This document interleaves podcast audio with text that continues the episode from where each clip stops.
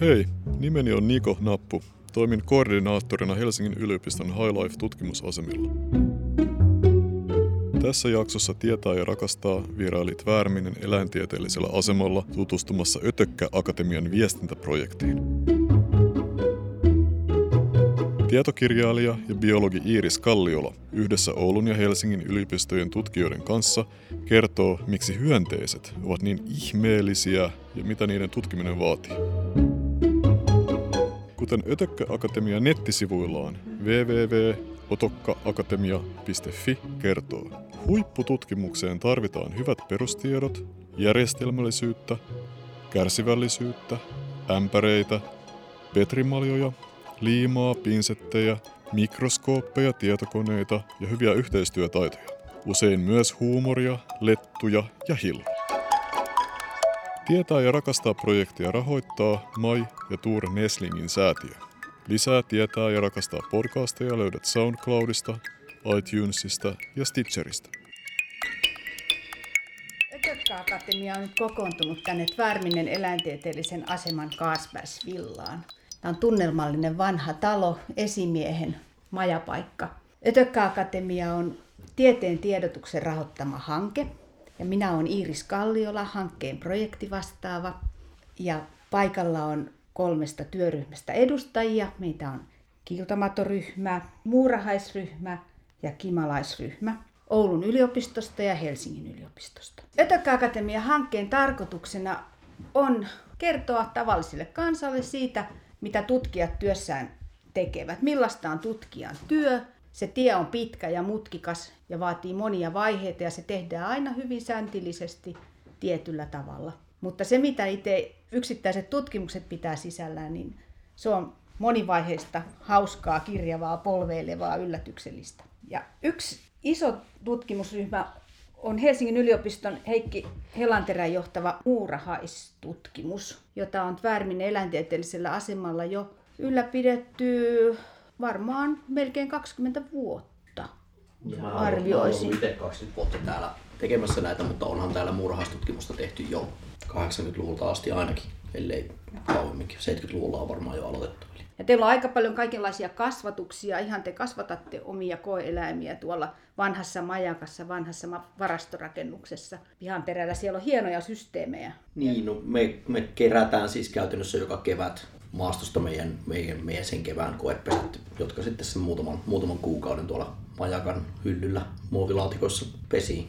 Tehdään käyttäytymiskokeita ja tehdään geneettisiä analyysejä, minkälaisia yksilöitä pesässä on, kenen jälkeläisiä siellä kasvatetaan, mitä niiden, mitä niiden genomista, genomista meille paljastuu. Joo. Sä, Jonna Kulmuuni, sä just kerroit, kerroit tässä hiljattain mulle, miten teillä oli pitkäkestoinen tutkimus. Tarvittiin seitsemän, seitsemän henkilön työryhmä viiden sekunnin välein mittaamaan, käyttä, miten muurahaispariskunta käyttäytyy petrimaalioilla, että työ on paitsi kenttätyötä, niin se on hyvin pitkälti myös työtä laboratoriossa – ja sulle varmaan geneetikkona on tuttua sitten tämä perintötekijöiden selvitystyö ja eri, eri murhaisyhteiskuntien, eri pesien välinen kommunikaatio, viestintä ja muu. Mä voisin vaikka kertoa lyhkäisesti siitä tutkimuksesta, mikä me tehtiin nyt tässä pari viikkoa sitten. Mä tutkin muurahaisristeymiä kahden muurahaislajin välillä, tupsukeko ja kaljukeko muurahaisen välillä. Ja tosiaan näin geneettisin menetelmin me ollaan saatu tietää, että itse asiassa täällä on aika paljon niitä muurahaisristeymiä ja eri risteymäpopulaatioita. Me voidaan nähdä, että näitä risteymiä, luonnonvalinta suosii niitä ja se risteytyminen kannattaa. Mutta me ei oikeastaan tiedä vielä niitä mekanismeja, että miksi ne risteytyy ja miten. Ja yksi sitten, mitä me haluttiin testata, oli pesätovereiden tunnistusta. Eli muurahaiset on hyvin tarkkoja siitä, ketä ne päästää sinne pesään ja ne tunnistaa ne toiset yksilöt hajukoodin avulla. Ja näistä muurahaisristeimistä meillä oli semmoinen idea, että okei, koska ne on kahden lajin alkuperää, niin voisiko ne itse asiassa päästää sitten molempia vanhemmaislajeja sinne omaan pesäänsä. Tätä me tosiaan testattiin itse asiassa kymmenen ihmisen voimin. Koe kesti kolme päivää ja tämä oli semmoinen työ, joka yhdellä ihmisellä olisi kestänyt ainakin kuukauden. Ja sen kolmen päivän aikana me tehtiin yhteensä 756 koetta ja tutkittiin sitä, että miten ne muurahaiset reagoi pesätovereihin ja ulkopuolisiin yksilöihin. Ja kyllä näistä, vaikka tutkitaan hyönteisiä, niin niistä voidaan vetää myös vähän isompia linjoja luontoon ylipäätään ja siitä, miten, miten kohdellaan maan pienimpiä ja hiljaisimpia. Että kun ajatellaan nykyään näitä avohakkuita ja muita, niin esimerkiksi viestinnän kannalta on todettu, todettu ja tiedetään se, että se hankaloittaa ihan äärettömän paljon yhteiskunnissa elävien muurahaisten kemiallista viestintää, koska he opettaa toisilleen ravintopolkuja ja muita, niin siitä voi olla kauaskantoisia seurauksia avohakkuista esimerkiksi. Joo, siis muurahaiset, muurahaiset suunnistaa, suunnistaa keväällä, keväällä tota ravinto, ravintokohteille kohteille maamerkkien perusteella, jos, ja ne maamerkit on nimenomaan on esimerkiksi korkeita puita, ja jos nämä puut kaadetaan, kaatuu, kaadetaan talven aikana, niin keväällä muurahaiset ei tiedä, mihin, mihin pitäisi mennä, ja niiden ravinnonhankinta käytös voi olla aika sekaisin. Ja lisäksi, jos on semmoinen isompi muurahaisyhteiskunta, mikä ulottuu esimerkiksi metsästä hakkuaukiolle asti, niin niiden myös tämä niin sisäinen kommunikaatio voi pettää siinä siinä mielessä, että ne pesät, jotka aikaisemmin on käyttäytynyt, tehnyt yhteistyötä ja ollut sama, osana niin samaa, samaa toimivaa verkostoa, niin ne saattaa, ne saattaa myös ruveta aggressiivisemmiksi keskenään, eli se yhteisön sisäinen tappelu voi lisääntyä avohakkuun, avohakkuiden myötä. Nämä on Sorvarijoonin tutkimuksia Itä-Suomen yliopistossa. Ja tämän muurahaistutkimusryhmän lisäksi, lisäksi niin erittäin kiehtovaa hyönteismaistimaailmaa tutkii kiiltomatoryhmä, Oulun yliopistosta Arja Kaitalan johtama kiiltomatoryhmä. Värminen eläintieteellisellä asemalla he on työskennelleet jo useita vuosia myös. Kerro Arja vähän. Pääkysymys tässä on, että miksi ne naaraat loistaa? Ja mitä kustannuksia naaraalle on siitä loistamisesta ja miten ne koiraat oikein löytää nämä loistavat naaraat. Ja näihin pääkysymyksiin me ollaan saatu pikkasen valoa, mutta ei, ei ehkä vielä ihan kaikkea valoa. Koirat lentävät sen naaran luokse, joka on kaikista kiiltävin, joka loistaa. Ja se, se naaras pääsee sitten heti parittelemaan ja munii äkkiä munansa ja, ja sitten syntyy uusia kilpantoja. Sitten on ongelma sille, että jos koiras valitsee aina sen kirkkaimman naaraan, niin miten ne pienet naaraat pärjää? Ja tätä kysymystä on nyt valotettu viime vuosina ja on havaittu, että jos se pieni naaras menee mahdollisimman kauaksi niistä kiiltävimmistä kirkkaista naaraista, niin niin koiras ei pystykään vertaamaan, vaan se pieni näyttää läheltä suurelta ja koiras menee ansaan ja sillä tavalla nämä pienet, pienet naaraat onnistuu houkuttelemaan koiraita. Tämä on myös inhimilliseltä kannalta hyvin lohdullinen tieto. Kannattaa pysyä kaukana kauniista, jos itse ei ole kovin kaunis. Ja sitten ehkä yhden asian vielä voisi kertoa tästä. Semmoinen iso asia, mikä ollaan havaittu, että kiiltomadot ei syö aikuisena mitään. Ja jos ne ei onnistu yhtenä yönä houkuttelemaan koiraita, niin, niin se tarkoittaa naaraalle sitä, että se, se joutuu käyttämään sitä energiaa, mikä sillä menisi jälkeläisiin, niin siihen odottamiseen, että se odottaa seuraavaa yöhön. Ja tämä on nimenomaan iso kustannus pienille naaraille, että pieni naaras menettää joka yö noin neljä munaa, jos ei se onnistu houkuttelemaan koirasta. Eli todella tärkeää naaraille olisi olla tosi houkuttelevan näköinen. Ja teillähän on meneillään myös hyvin mielenkiintoinen kansalaishavainnointiprojekti, että yritetään kartoittaa kiiltomatojen levinneisyyttä Suomessa ja ötökkäakatemia.fi-sivuston kautta pääsee, pääsee kertomaan omista kiiltomatohavainnoistaan ja auttamaan sitten tutkijoita. Se, mikä on jännittävää mun mielestä näissä ötököissä kaikkinensa on ollut se, että, että se antaa myös uutta ajateltavaa, ajateltavaa siitä, mitä on älykkyys ja miten eliöt hahmottaa ympäristöään. Oulun yliopiston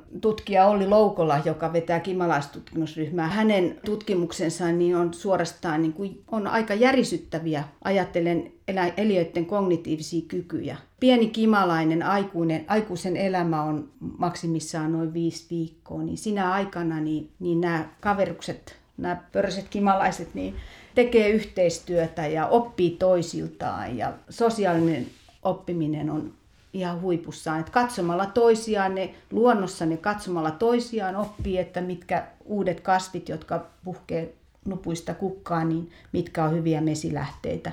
Kun vanhat kuihtuu, niin niiden pitää oppia nopeasti ne uudet ravintolähteet. Ja sitten yleensä kun tutkitaan eläinten älykkyyttä, niin kokeet pitää tehdä semmoisissa paikoissa, mitkä on epäluonnollisia. Esimerkiksi Olli on käyttänyt tutkimuksissaan ihan styrokspaloja ja leekopalikoita ja, ja muovipalleroita, jotka on värjätty eri tavoin. Ja seuraamalla toisiaan ne, ne oppii, miten päästä sokerivesilähteelle pelilaudalla, laboratorion pelilaudalla. Ne oppii kimpassa vetämään narua, kiskomaan styrokspaloja sivuun ja, ja tekemään semmoisia asioita, mitä ne ei luonnossa tee. Ja se on jo selvä merkki aika korkeista kognitiivisista kyvyistä, älykkäitä otuksia. Kaikki nämä pienet pienet eliöt ansaitsee kyllä kaiken kunnioituksen elintilan ja rauhan. Ei voiko mä vielä sanoa sitä, no, että me todellakin kerätään yleisöltä havaintoja kiltomadosta, koska nyt on luultu, että kiltomato on vähenemään päin, mutta ilmeisesti se ei olekaan. Vaan niitä, siitä vaan ei tiedetä, että kuinka yleinen se on Suomessa. Ja toinen mielenkiintoinen asia on se, että, miten kiltomato menee pohjoiseen päin. Ja varsinkin se, että kun mitä pohjoisemmaksi mennään, sen valoisammat on kesäyöt niin miten se, miten se näkyy siellä valoisessa yössä? Mikä sopeutuma kiiltomalle tulee, kun se pitäisi, naaraan pitäisi kuitenkin olla houkutteleva, vaikka, vaikka tota, on ihan valossa yöiseen aikaan.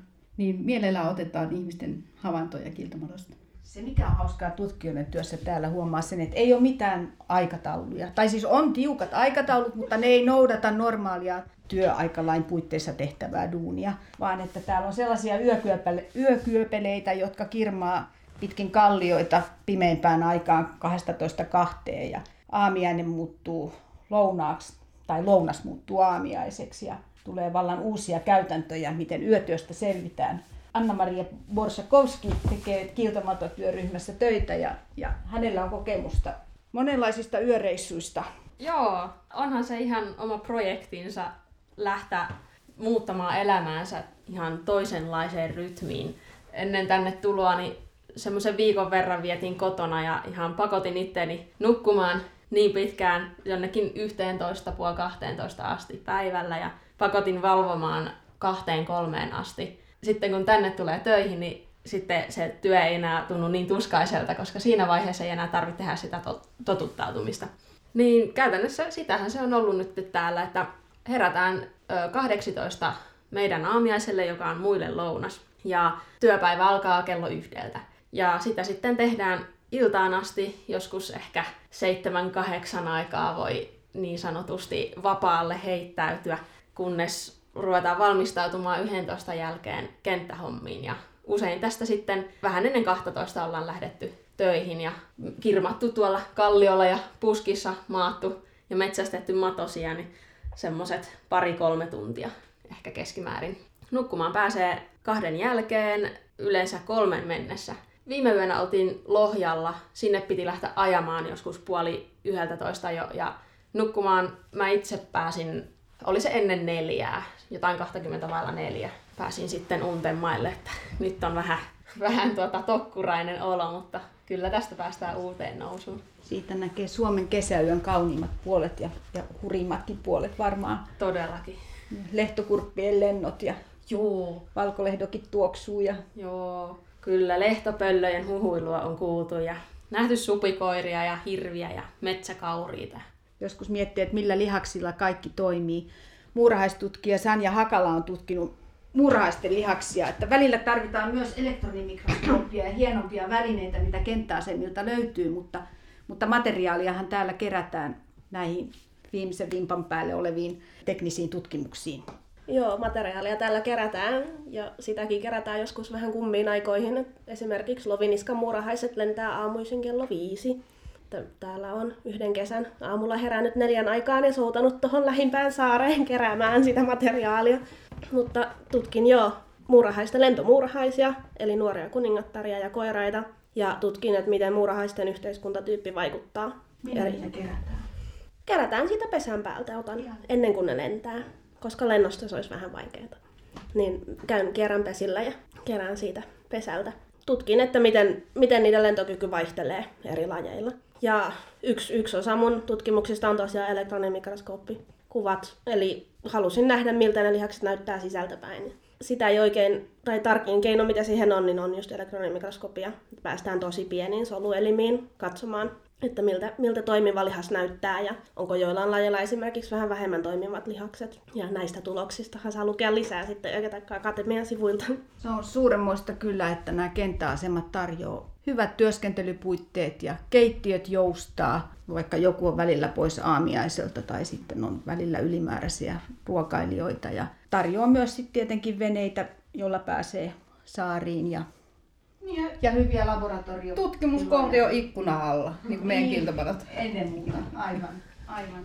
Ötökkä Akatemia on erittäin kiitollinen kaikista kenttäasemien tarjoamista palveluista ja, ja kiitos tästä ohjelmasta tutkijoille, Ötökkä Akatemian tutkijoille. Jatketaan hyvää työtä, huippututkimustutuksi.